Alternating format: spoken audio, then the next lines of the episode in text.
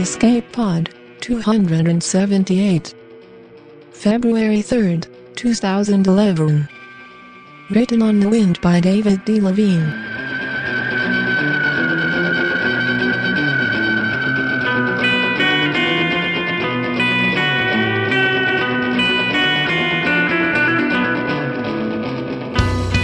Hello, and welcome to Escape Pod.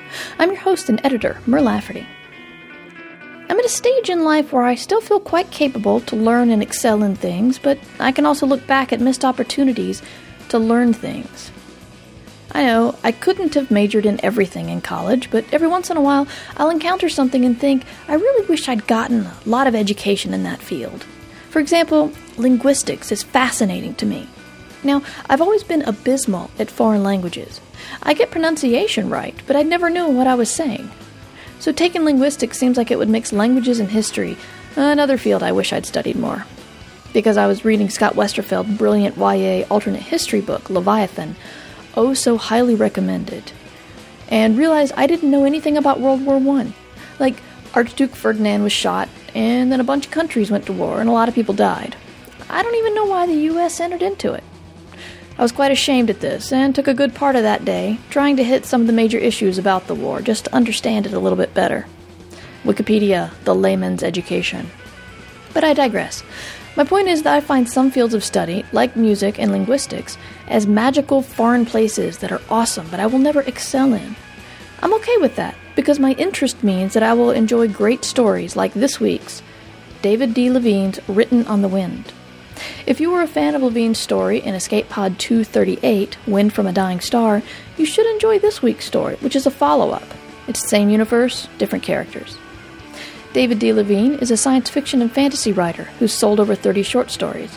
He's won the Hugo Award, the Writers of the Future Contest, James White Award, and Phobos Fiction Contest. He's been nominated or shortlisted for the Nebula, Theodore Sturgeon, and Endeavor Award, the Eon Award, the Hugo Award, and the John W. Campbell Award, twice.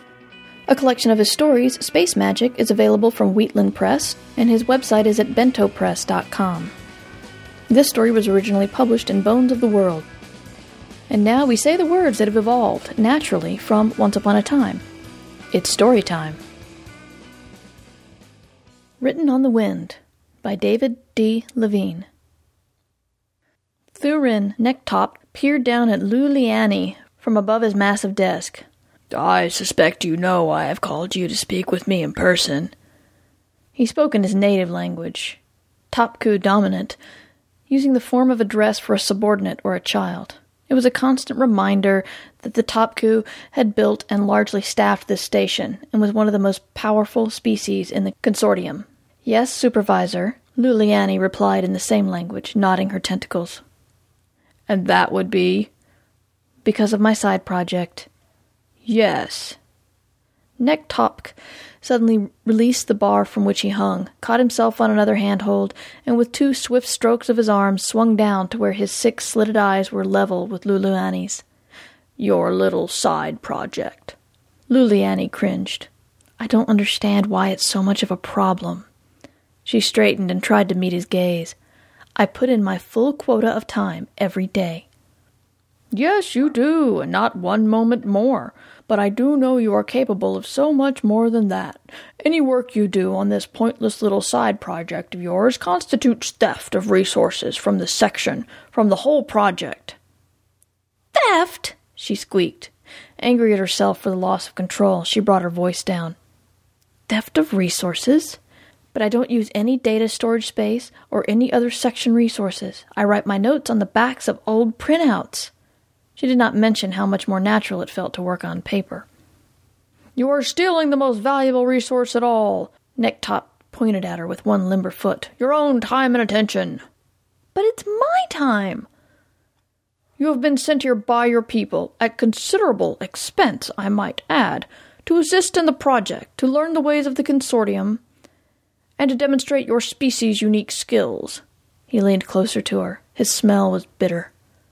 And if I find that your species, as represented by yourself, does not demonstrate any unique skills, your application for consortium membership could very well be denied. He swung himself up to the edge of his desk, the better to glare down at her. Therefore, your time is not your own. You owe it to this section, to the project, and to your own people to put in every bit of available time into your assigned task. Luliani hung her head. Yes, Supervisor. You may return to your work. Thank you, Supervisor. Luliani's scales prickled with anger as she made her way back to her workspace. If she was to demonstrate her unique skills, why did he not listen to her ideas? And if her time was so valuable, why did Necktop insist that she come to his office halfway across the station rather than using the screen? She straightened her shoulders and forced herself to walk down the middle of the corridor. The Muli were a burrowing species. Her instinct was to cling to the wall, to hide from the harsh, bluish light, and the Topku swinging from handhold to handhold far above. Luliani consoled herself that some day her people would build their own stations in space, with low ceilings and narrow corridors. They would be dark and warm, and smell of dirt and many long-nosed muli. But that day was a long time away, and if she didn't prove herself here, it might never come. She knew she was one of the best linguists of her species. Her work had been invaluable in establishing communication with the many races of the consortium when they had arrived on her world. June Dal Neri, the highly respected head of the contact team, had insisted she join the Eight Degrees Project, said her skills would be invaluable in decoding the message that was the riddle of the age. But when she had arrived at the station, she found herself a lowly second level linguist in the Language 3 section, working for a rigid, procedure bound, manipulative. Eek! she squeaked, her head pulling back against her shoulders as she nearly slammed into a wall of hard white skin. Sorry, Lou. I thought you saw me. Guinea Rount was an imposing figure, over twice Luliani's height, roughly tetrahedral, with a flexible limb at each of the four corners and an eye in the center of each of the four sides. His species, the Turundi, had rebuilt themselves for work in space. At the moment, he was deeply involved with an open maintenance panel. My fault. I was kind of distracted. She spoke in consortium trade language. She had been studying Turundi modal, but at the moment she didn't feel up to the challenge of conversing in it. It was a complicated language, with inflections for such things as sincerity and direction. Thinking about language 8 again? Not any more. Necktop has told me to focus all my attention on my assigned task. She waggled her tongue over her shoulder in the direction of his office, a gesture of disrespect that always made Guinea laugh. But this time he didn't even smile. What's wrong? My government has withdrawn our representative from the Consortium Grand Council. What? My president says there's no point trying to negotiate with the Topku any further. If they don't back down, he'll send our fleet to englobe the Topku homeworld. But that's against the law. Guinea rocked in sad acknowledgement. There hasn't been a war within the consortium for centuries, but the president says the Topku need to be stopped before they can com- complete construction of this super weapon. The Topku deny everything, of course. This must be very hard for you. Well, you know what they say. The Turundi always has multiple viewpoints. As a member of the project, I trust the people I work with. Besides, if someone really had found plans for a weapon in the message, I'm sure we would have heard rumors. But as a Turundi, I know that that's just the kind of secret the Topku would do anything to keep. And as a citizen of the consortium, I just wish both governments would stop this scary nonsense. I may be just a provisional citizen, but I wish the same thing. They said their goodbyes and moved off in opposite directions. Arriving at her workspace, Luliani climbed awkwardly into the tall chair that brought her up to the screen. Even with threats of war in the air, she still had to do her job. Her species was counting on her. But her official assignment was deathly dull. She tried to remind herself that comparing the character frequencies in the message against all known languages might provide some hints at its structure, or at least directions for the study, but it didn't help. Her mind kept drifting to the problem of language 8. Consortium astronomers had known for centuries about the cosmic background radiation, eight standard degrees above absolute zero, that was the visible remnant of the hot compressed state of the universe over three billion standard years ago. Slight fluctuations had been observed in this radiation for over a century, but it was just 31 years ago that the great Pust astrophysicist Shimusli had recognized a definite and complex pattern, a message that dated from the very beginning of the universe. Many people felt this must be a message from the Creator, Many others believed it to be technological or philosophical information from an enormously advanced and ancient species. It could be the plans for a source of limitless energy, or an ultimate weapon, or the key to universal happiness. There was no way of knowing, but surely a message embedded in the structure of the universe itself must be of vital importance. So the consortium created the enormous Eight Degrees Project, administered by the Top Topku, to study the message and work toward a translation. Great progress had been made in the first few years. The message consisted of just over 2 billion binary digits grouped into cells of 16 digits each. It was divided into seven sections, each with a different data pattern labeled Language 1 through Language 7. Each language section was in turn divided into three subsections. And there the work had stalled for over 20 years. The problem of decoding an alien language with no common reference had been faced and overcome again and again in the history of the consortium but always there were living users of the language, or related languages, or associated artifacts, or some other clues to provide context and hint at meanings. Here there was nothing, just the simple message itself. Billions of trade credits had been poured into the problem. Astronomers looked for similar messages from other points in the cosmos. Archaeologists searched for artifacts on the planets of the oldest stars. Statisticians sifted the digits of the message for clues. Linguists attempted to reconstruct the first language in the galaxy from evidence in the oldest known languages. None of these had any success. Finally, just a few months ago, a breakthrough had been made. A group of religious statisticians on Wufeng Elirundi determined that there were blocks of a distinct statistical pattern embedded in the first two sections of all seven languages. This pattern had become known as Language 8. Luliani was fascinated by this new language, as was every other linguist, statistician, archaeologist, and crackpot in the consortium. She made charts of its patterns and trends. She talked about it long into the night with the other linguists. She even dreamed about it, rows and columns of symbols sliding back and forth, now blocking her view, now revealing glimpses of meaning that frustratingly slipped away when she awoke and now she had been barred from this work, condemned to slog through thousands of statistical comparisons of language 3 with known languages. Even more frustrating, this work had all been done before, but it had to be repeated with the blocks of language 8 removed. It was like measuring the holes in a unto cheese, ignoring the cheese itself that she would love to nibble. Luliani tapped and scratched the screen with her tentacle tips, running one comparison after another. She knew that others, such as Guinea, could write complex instructions so that the screen itself could perform repetitive tasks like this, but she didn't know how. And besides, Jeannie had told her that the data was too inconsistent for the comparisons to be completely automated, so the afternoon passed in repetitive drudgery.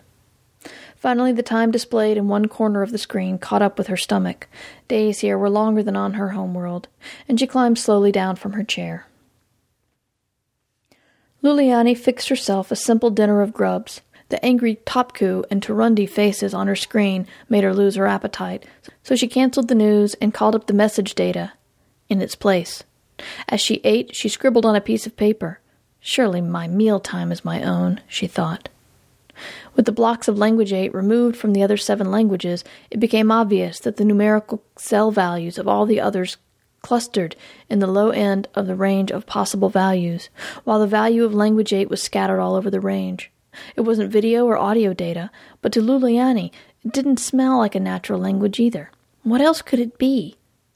One of the frustrations of working with the screens was that all work had to be done in the alphabet of the consortium trade language, each cell value being representative by an arbitrary and unpronounceable triplet of letters. But on her own, on paper, Luliani used notations of her own invention. She had developed a different writing system for each language, constantly revising each to reflect her growing understanding of its shape and smell. Language 5, for example, used over a thousand different cell values. It seemed to be a pictographic language, so she had developed an enormous library of pictograms for it. She knew the little symbols she drew had no relation to the actual meanings of the cells, but staring down at them was more natural, more intuitive, than staring at her letter triplets. For language 8, which used tens of thousands of cell values, she was currently using a notation based on the 16 binary digits of each cell. She drew a grid of lines on her paper, mentally divided each square into four by four, and placed a dot or a line in each location corresponding to the zero or one value of the corresponding digit. It was tedious work, but by doing it with a pen held in her own two tentacle tips, she felt connected to the language in a way the screen could never allow. Her cup of grub sat half eaten on the table beside her as she reached the bottom of the sheet and started on another one. One of the grubs made it to the edge of the cup and fell with a small, soft sound of the tablecloth. Absently, she slurped it up with a flick of her tongue and kept writing. As long as I haven't finished my dinner, she thought, I can keep working on this. A long time later, well after she should have gone to sleep, three grubs lay forgotten in the cup. But when she reached for another sheet, there wasn't one. She'd exhausted her pile of used printouts. Frustrated, she flipped her current sheet over, but the other side was already densely covered with print. She looked on the backs of some previous sheets. The same. Finally, she came across one that had an unmarked strip running down one side.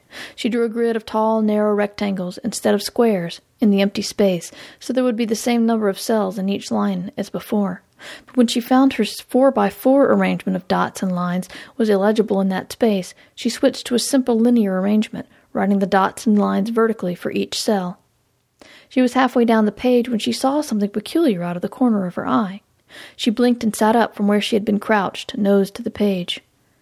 It looked like a circle, a loose, ragged circle of lines in a field of dots. She squinted a little, and it became clearer. There was another circle, but this one had a line across its center, and over there a triangle. She sat, stunned. A grub crawled across the page. Her tongue snatched it up without tasting it. Pictures. Crude, simplistic, but recognizable. Language 8 was pictures. Early the next morning, a haggard, rheumy eyed Luliani stood at the foot of Necktop's desk. Scattered on the floor around her was an assortment of old printouts, flattened boxes, paper wipes, and even her letter of commendation, pulled from its frame on the wall, all covered with dots and lines in a variety of colors. But don't you see? she wailed. This could be the key to all seven languages. She swayed a bit on her feet, and she realized she had accidentally addressed Necktop as an equal. You're simply misleading yourself, he replied, stressing the pronoun that indicated her status. The little pictures are the product of selective reasoning, wishful thinking, and lack of sleep. A few apparent patterns here and there are only to be expected in any data set of this size. But look at this circle, and here's another one with a dot in the center, and here and here, and look, here's a very clear cross. Yes, but what about the tens of thousands of cells that do not display such clear pictures? They may be in a more complex notation. The simple pictures could point the way to, uh, to decoding the rest of them. Necktop lowered himself gently to the floor next to Luliani and took her lower set of tentacles in his feet. They were warm and rough. Dear child. Surely something so obvious would have been discovered by other researchers before this. Maybe they did, then dismissed it like you just did. Maybe they missed it because it was too obvious. But it needs to be studied, not just discarded. You're tired. Go back to your quarters and get some rest, then wash yourself and come back in the afternoon. It's obvious you've been working too hard. I've misjudged your abilities. I'll see if I can come up with a simpler assignment for you. But his eyes narrowed. Go. Miserably, she began to gather her papers. Leave those here. I don't want you wasting any more time on them. Luliani felt her scales rising with rage. She struggled to keep her voice level. These are my papers. Everything on this station is the property of the project. If you insist on compounding your theft of services with theft of property, you will make it very difficult for me to continue to shield you from the consequences of your actions. Now go! They stared at each other for a moment, her two eyes trying and failing to meet his six. Finally, she pulled herself up to her full height and said, Very well. But this letter of commendation is my property. It was given to me by Jeanne d'Alnery herself. Take it and leave, but you must be prepared to account for your behavior. I want to see you here at 29 this afternoon. Exhausted though she was, Luliani was too angry to sleep, too angry to eat, too angry even to stop moving. She paced back and forth in Guinea's workspace, knotting and unknotting her tentacles. I wish we'd never invented radio, she fumed. I thought it was so wonderful the first time I heard voices from the air. If I'd known we were broadcasting our existence to the universe, I would have personally smashed every transmitter. Maybe I could have stopped it before anyone noticed. It doesn't work that way. By the time that first broadcast was over, the beginning of it was already halfway across the consortium space. And three years later, we were thrust into a universe of rocket ships, idiot screens, and six eyed bureaucrats who wouldn't recognize an idea if it fell on them. We never had a chance to get to our own feet before the consortium came and scooped us up like bad little children. And now they're going to blow themselves up, and us with them. She stopped pacing as she realized what she'd said. Oh, I'm so sorry, Guinea. Don't be. I'm worried too. Luliani stared at the letter of commendation still crushed in her lower tentacles. She began to tremble with sorrow and exhaustion. I was the lead translator for Contact. I helped make it all happen. I was so proud when I was invited to join the Eight Degrees Project. And now look at me. She curled into a defensive ball, her words barely audible. I'm a second level linguist. My supervisor hates me, and I'm probably going to lose my job. And keep my people from joining the consortium if there's still a consortium to join. Guinea reached out a hand and stroked her trembling scales. It'll be all right, he said, but he said it in Turundi modal, and the inflection of the verb indicated he didn't really believe it. Twenty nine in the afternoon, and Luliani stood with bowed head at the foot of Nektop's desk. Hanging to the left and the right of Nektop were two other Topku, even older and darker and surlier than he, I have asked Kudotop and Ikpotkup here to observe these proceedings and verify their fairness. Luliani's tentacles contracted with dread at the words. You were specifically instructed on more than one occasion to stop expending project resources on work unrelated to your specific assignment. Do you confirm that this is true? Yes, she muttered.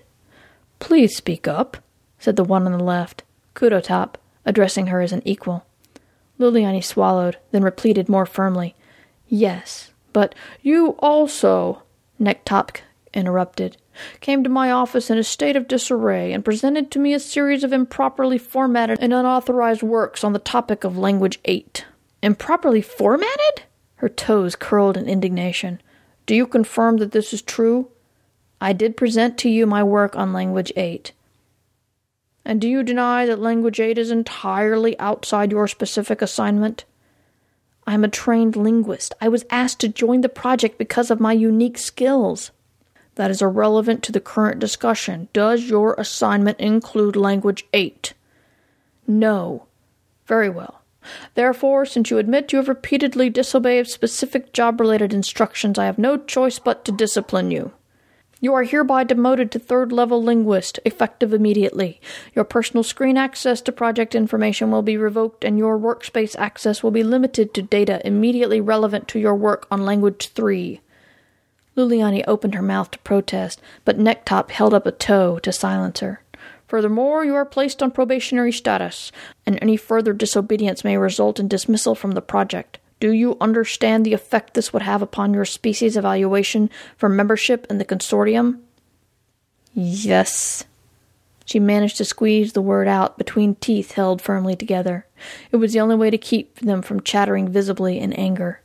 Finally, you are specifically instructed not to do any further work on any kind of Language 8, nor are you to discuss your previous unauthorized work with anyone.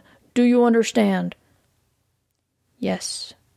You may return to your quarters. You will receive a new and less taxing assignment tomorrow morning. Luliani turned and walked out without saying a word. She didn't trust herself to say anything that wouldn't get her into even more trouble. She filed a protest, but the grievance committee was headed by Nektop's friend, Ipotkup. She contacted her homeworld, but the government of a provisional species had no clout within the project.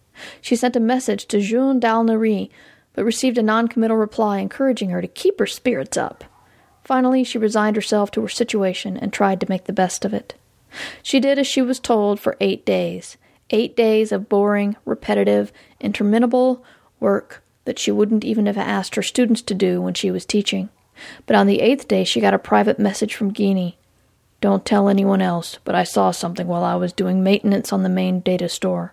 The senior redactor for Language 4 has made some kind of breakthrough on Language 8. They're going to call a big conference to discuss the breakthrough and its implications. Luliani sat rigidly at her screen as she read the message, trembling, scales rising all along her back. The senior redactor for Language 4 was Dune Ipotkup, who had been president at Luliani's demotion. The sound of her chair clattering to the floor was cut off by the door closing behind her. You've got to take your suspicions to your supervisor, Guinea said. My supervisor is the one who stole my idea in the first place. He's just using Ipotkup as a shield. What makes you so sure he stole your idea? We don't know what the breakthrough is. It could be completely unrelated. Ipotkup has never done any work on Language 8 before. Talk to the head of the section, then. All the section heads are Topku. Who are they going to believe? Two senior redactors or a recently demoted third level language from a original species? And already I've exhausted all my protest options.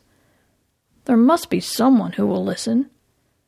Just then, Guinea's screen sounded an incoming video call. Luliani ducked out of the camera's view. This is station security, said the Topku voice from the screen. Ordinator Rount, do you know a third level linguist by the name of Luliani? Yes, I do. Linguist Luliani is wanted by security on a matter of gravest importance. Do you know her current location? No. Luliani was glad that consortium trade language did not indicate a statement's degree of sincerity. If they had been speaking to Rundi Modal, Guinea would have surely given himself away through the habitual honesty of his grammar. If you see her or if she contacts you, please call security immediately. Do not attempt to talk to her or restrain her yourself. She is extremely dangerous. Thank you, officer. Guinea terminated the call. Luliani's scales prickled with rage. It's a lie she said in Turundi modal with the highest sincerity. Guinea stared at her for a time, the one eye facing her, unblinking as always. I believe you, but what can you do now? I can prove myself, but I need your help. What kind of help? You know your way around this station better than anyone I know. There must be a place I can burrow in for a few days. I need screen access, a little food, and plenty of paper. That's all I ask. Guinea's eyes never closed, and with eyes on every side of his head, he could not look away. But Luliani had learned to tell when he was concentrating his attention in a different direction. She waited in anxious silence while he drew away within himself. Then at last he returned his gaze to her. I can help you, but you aren't going to like it. The stars were very small and very bright and very far below. Luliani shivered violently from cold and fear, tentacle tips clutching the tough, transparent plastic of the bag that enclosed her. Her own breath was the loudest thing in the universe. Guinea swung himself from handhold to handhold on the station's outer surface, the two of them turning over and over together as he went. She tried not to remember that only the firm grip of his hands kept the two of them from falling away from the rotating station, dropping just as fast as they would in real gravity, but with no bottom. She reminded herself again that this was part of Guinea's job and that he was good at it. He said he even liked it. She couldn't imagine liking it. The only thing more terrifying than too much sky above was too much sky below. Finally, Guinea stopped, pulled open a hatch, and thrust her inside. As he'd instructed her, she waited for the light on the hatch to turn blue before unzipping the bag. She felt a pain in her ears, but she swallowed several times and it went away. The air in the tiny space was even colder than the air in the bag, if that were possible, and stank of oil and metal. She looked through the tiny window in the hatch beneath her feet. Guinea waved a hand, and his voice came from the short range radio in her pack. How are you doing? C- Cold. It'll warm up soon. Check the systems like I told you. The compartment was a maintenance access point that could also be used as an emergency refuge in case of spacesuit failure. There was plenty of air and water and a box of multi species survival food. And most important, when she attached Guinea's small portable screen to the data port, she had full access. Everything checks out, and it is getting a little warmer. Remember, keep the windows covered and use the screen for reading only. If you write anything, they'll know you're here. Got it. And Guinea, Yes? Thank you. She said it in the most sincere Turundi modal. Good luck, he replied in the same language and mode. The floor creaked alarmingly as Guinea swung away. Once he was gone, there was a pinging and tapping as various metal and plastic parts warmed up, occasional rushing sounds from some of the pipes that ran through the compartment, and the continuous wheeze of the airmaker. The air grew warmer, but not very, and it still stung Luliani's nose with the reek of rubber and electricity. But the space was blessedly, refreshingly small. and she had brought as much paper as she could fit in her pack. She set to work. Luliani threw her pen and her paper in disgust. It bounced off, leaving a small mark, and rattled out of reach behind a pipe in the corner. She sighed, then growled and crushed the paper into a wad with all four tentacles. Maybe Necktop had been right in the first place.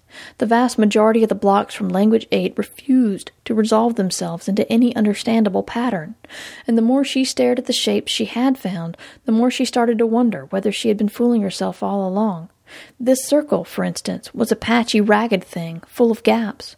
She knew some species saw pictures they called constellations in the night sky, imposing meaning on the random patterns of the stars. Had she done the same with the digits of language 8? Experimentally, she tried writing out only every other cell, skipping the cells with the apparent gaps. If there were a real pattern, surely removing half the data would destroy it. Alternatively, removing the gaps might make clear that the circle she'd thought she'd seen was only a mirage. It didn't do either of those things. With the gaps removed, the circle was much crisper and clearer, although now it was an oval. And furthermore, she kept transcribing. Leaving out every other cell, the remaining data in the block formed a series of lines. Now she was curious about the data she'd left out. She went back and transcribed only the missing cells, and was amazed to find that they also formed a clear set of lines. And not only that, but. She tore the paper in half and placed the second picture above the first. The two sets of lines connected up very tidily. She sat and stared at the resulting single picture. The oval was accompanied by lines that might be interpreted as indicating a motion in a left hand curve. It was simplistic, but quite clear. There was no possibility of wishful thinking. This picture was definitely and unambiguously present in the data. It was probably the most meaningful thing anyone had ever found in the message, even though she had no idea what it meant.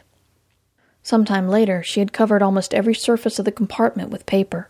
There were ovals and circles and squares, lines and curves and dots. It was a spare, concise graphical system. She was strongly tempted to interpret the pictures literally, but she knew that a picture of a square falling might indicate the sound of the word for falling rather than the concept of falling, or perhaps just the first phoneme of that word, and there were many pictures whose meaning were not at first apparent. Just then the floor creaked and her heart nearly stopped, but it was only Guinea. The Turundi Third Fleet is on its way to the Topku homeworld, he said. Oh, Guinea, that's terrible. There's worse news. They're also planning to englobe other major Topku planets and facilities, including this station. But we're unarmed. The Topku are sending ships of their own to defend us. Just what we need. We'll be right in the middle of a war zone. There's still some hope for peaceful settlement. What are they going to do with you and the other Turundi on the station? They're leaving us alone as a show of consortium solidarity, and because there are too many of us in important technical positions. They're also proceeding with the conference on Language 8 to demonstrate their sincerity about the message not being decoded yet.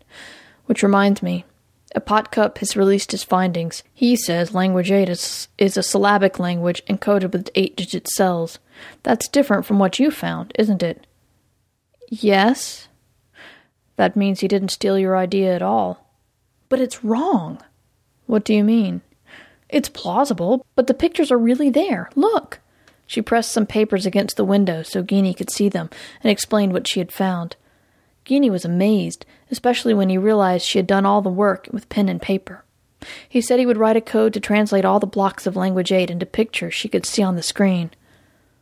I'll leave the pictures in my personal data storage area. You'll be able to see them because you're using my access permission, but nobody else will. She thanked him profusely, but she barely even noticed the sounds the floor was making as he swung away. Ipotkup must have seen her work on Language 8. Why else would he suddenly announce a breakthrough in a language he'd never shown any interest in before? But if he had seen her work, why were his findings so very far off the track? It was as though he were trying to lead other researchers astray. But why would a senior redactor do such a thing? Her brooding was interrupted by a message from Guinea indicating that the first batch of pictures was available for her use, and soon the problems of Ipotkup and the impending war were the furthest things from her mind. Having the pictures on the screen was an enormous help. It rapidly became clear that the first subsection of each language had many more pictures, and simpler pictures than the second subsection. And though most of the pictures were unique within a language, many of them repeated in some or all of the other languages. When she finally realized what she was seeing, she laughed out loud. Then she slapped her tentacles across her mouth, afraid she might give away her hiding place. Then, as the implications of what she had seen began to sink in, she sat down hard and began to tremble. The pictures were meant to be interpreted literally. The first section of each language was a primer. Each picture was followed by a word or words with the same meaning. Read in order, the pictures built up a graphical vocabulary that, together with the increasing sophistication of the words, led up to the second section, a formal dictionary of the language, with more pictures to help the reader along. And since there were so many more pictures in common between the seven languages, each language could be used to bridge gaps in understanding that might occur in the others. The third section of each language was a long passage of text with no pictures. This, that section had to be the end goal of all the other content, the real message in the message. When Luliani was a child, she had accidentally tunneled through the wall of her playroom into her neighbor's home. The familiar feel of dirt under her tentacles had suddenly given way to air, a terrifying feeling of falling, and opening into an exciting new world of unexpected sights and smells. This felt just like that. The air in the compartment was very dry, and her lips and her tentacles chapped and then began to crack. She did not sleep. She did not eat. Sometimes she realized just how thirsty she was and drank some water. Everything took on an amazing lucidity. Occasionally her parents would come by and ask how she was doing, but she waved them away impatiently. It was only later that she remembered her parents were dead.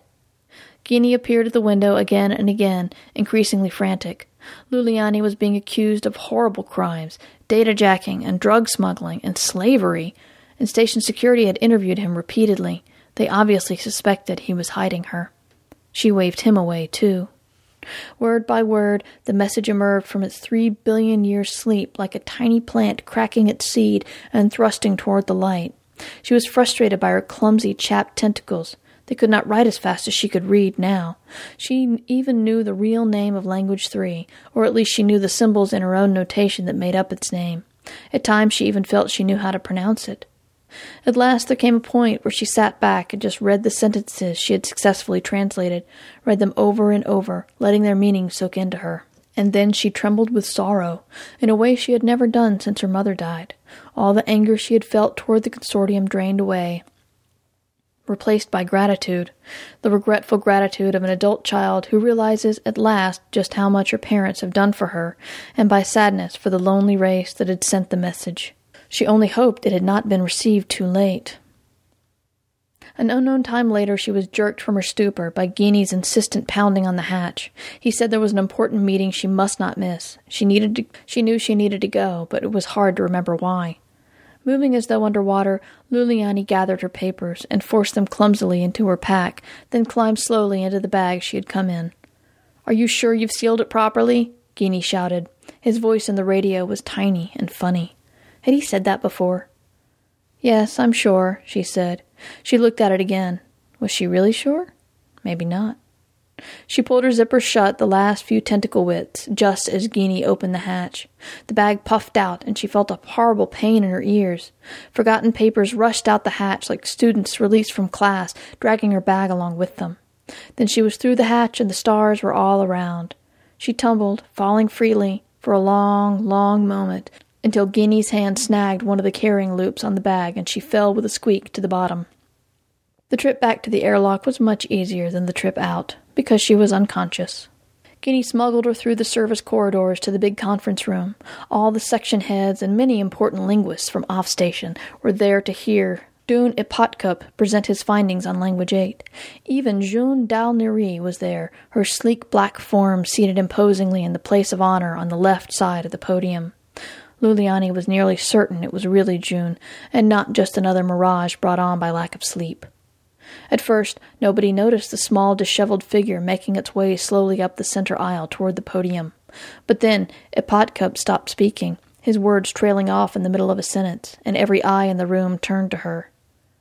Nektop shouted, Call security! This person is a dangerous criminal! But before anyone else could move, June Dalnoury sprang to the microphone.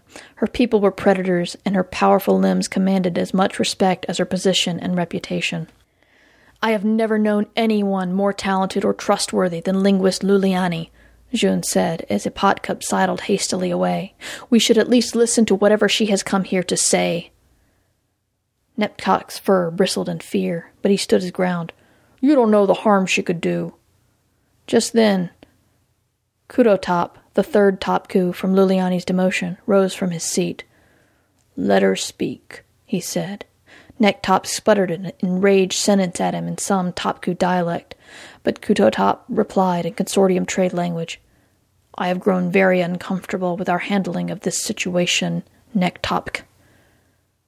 This could mean the end of the project. It could mean the conclusion of the project, but perhaps the time has come. Nektop shouted again in Topku dialect.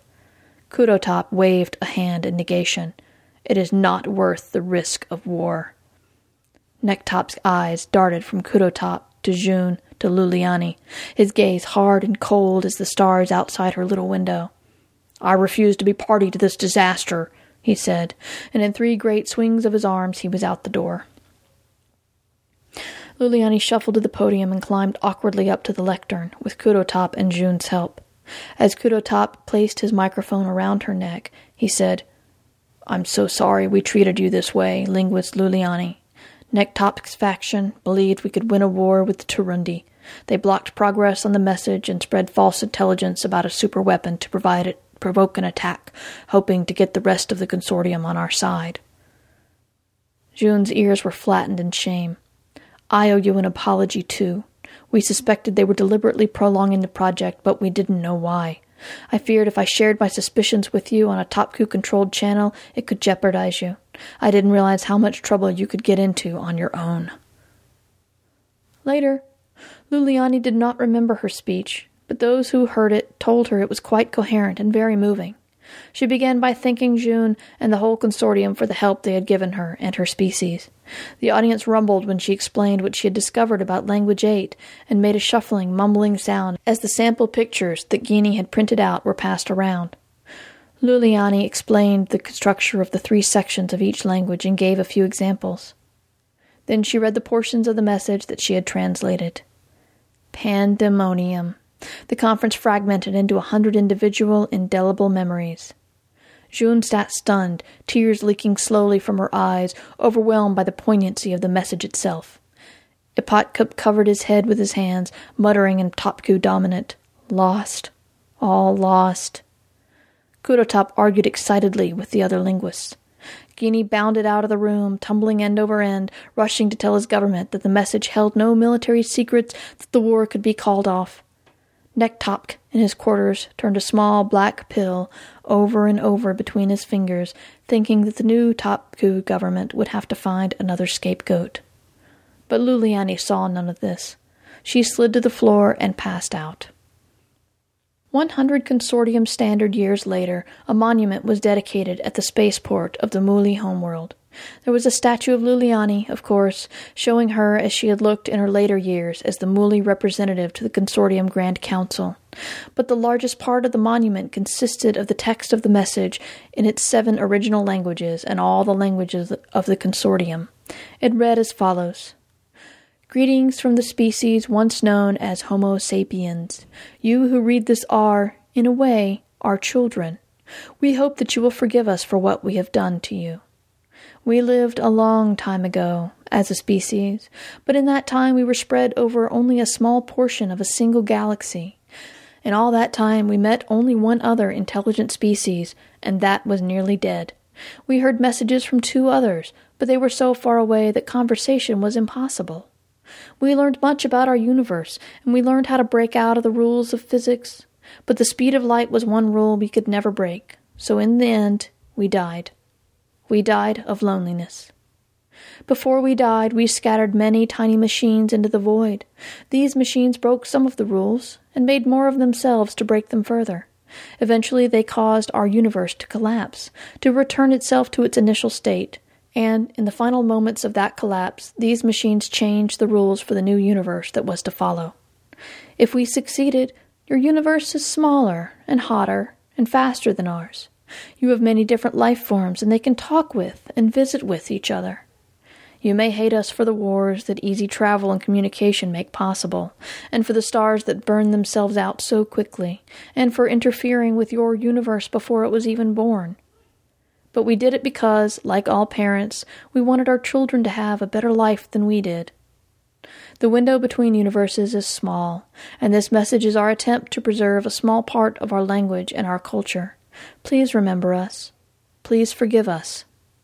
Goodbye.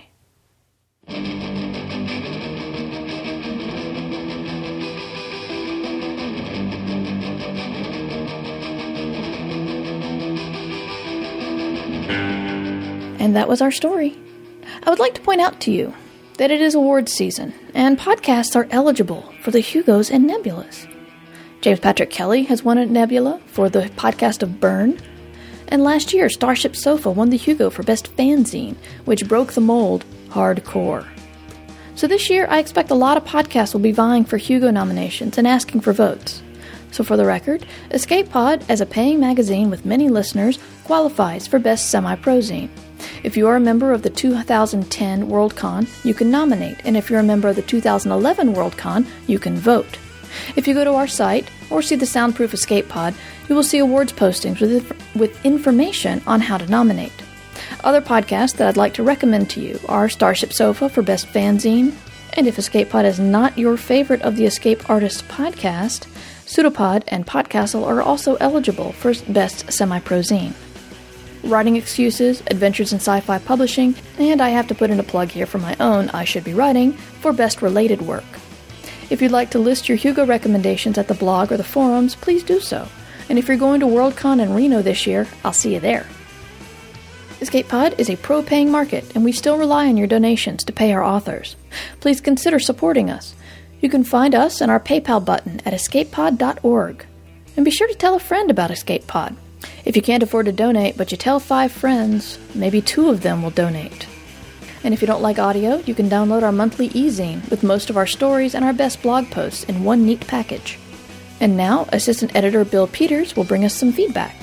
Hello, faithful listeners. I'm here with feedback for episode 270 Advertising at the End of the World by Keffy R.M. Kehrli and read by Danny Cutler of the Truth Seekers podcast. The story followed Marie in the end times when the advertisements came to visit. Boggled Coriander said, Wow, did those ads ever give me the heebie jeebies? Even if the story hadn't featured the near extinction of the human race, the ads alone would have pushed this world towards mild dystopia for me. I think it was the ad that shaped itself like the narrator's dead husband that did it for me. It was bad enough back when Facebook spent a couple of weeks gently chiding me for not reconnecting with a high school classmate of mine who happened to be dead. Imagine that kind of algorithmic snap food magnified by a much more sophisticated technology and. Ugh. Darwin has said he wasn't sure where it was going at first, but was happy that it took the apocalyptic path. I'm a sucker for the depressing stuff. Rachel Uden said, The emotional core of the story seemed to center around her missing her husband, but unlike some of the other, more recent offerings, it wasn't so much about hanging on as kind of using it as a way to remember, kind of like a photograph. There wasn't a feeling of desperation with the story because the protagonist accepts that the ad is trying to sell herself. If she was desperate, I think that she wouldn't be growing a garden going about happily, and she wouldn't accept the fact so readily that the face of her dead husband is selling her stock options. She seemed pretty content, and in a way the ad seemed to connect her to the world and remind her that there is a larger world out there. It's only when all the ads die and she loses that connection that she goes back out into the world. In a way, to reconnect again. And that's it for this week. Tune in next week for the feedback for episode 271 God of the Lower Level. Thank you, Bill. Escape Pod is a production of Escape Artists Incorporated and distributed under a Creative Commons Attribution, Non Commercial, No Derivatives license. Pass it around. Tell all your friends. Burn it to a CD. But don't change it, don't put your name on it, and don't sell it. All other rights are reserved by our authors. Be sure to check out our sister podcasts, Pseudopod for horror and Podcastle for fantasy, at their .org domains. Escape Pod is edited by Mur Lafferty, with Bill Peters as the assistant editor and Matt Weller as producer. Our music is by permission of Daikaiju. You can hear more from them at daikaiju.org. So that was our show for this week. Our quote is from William Shakespeare They have been at a great feast of languages and stolen the scraps. We'll see you next week. Until then, be mighty.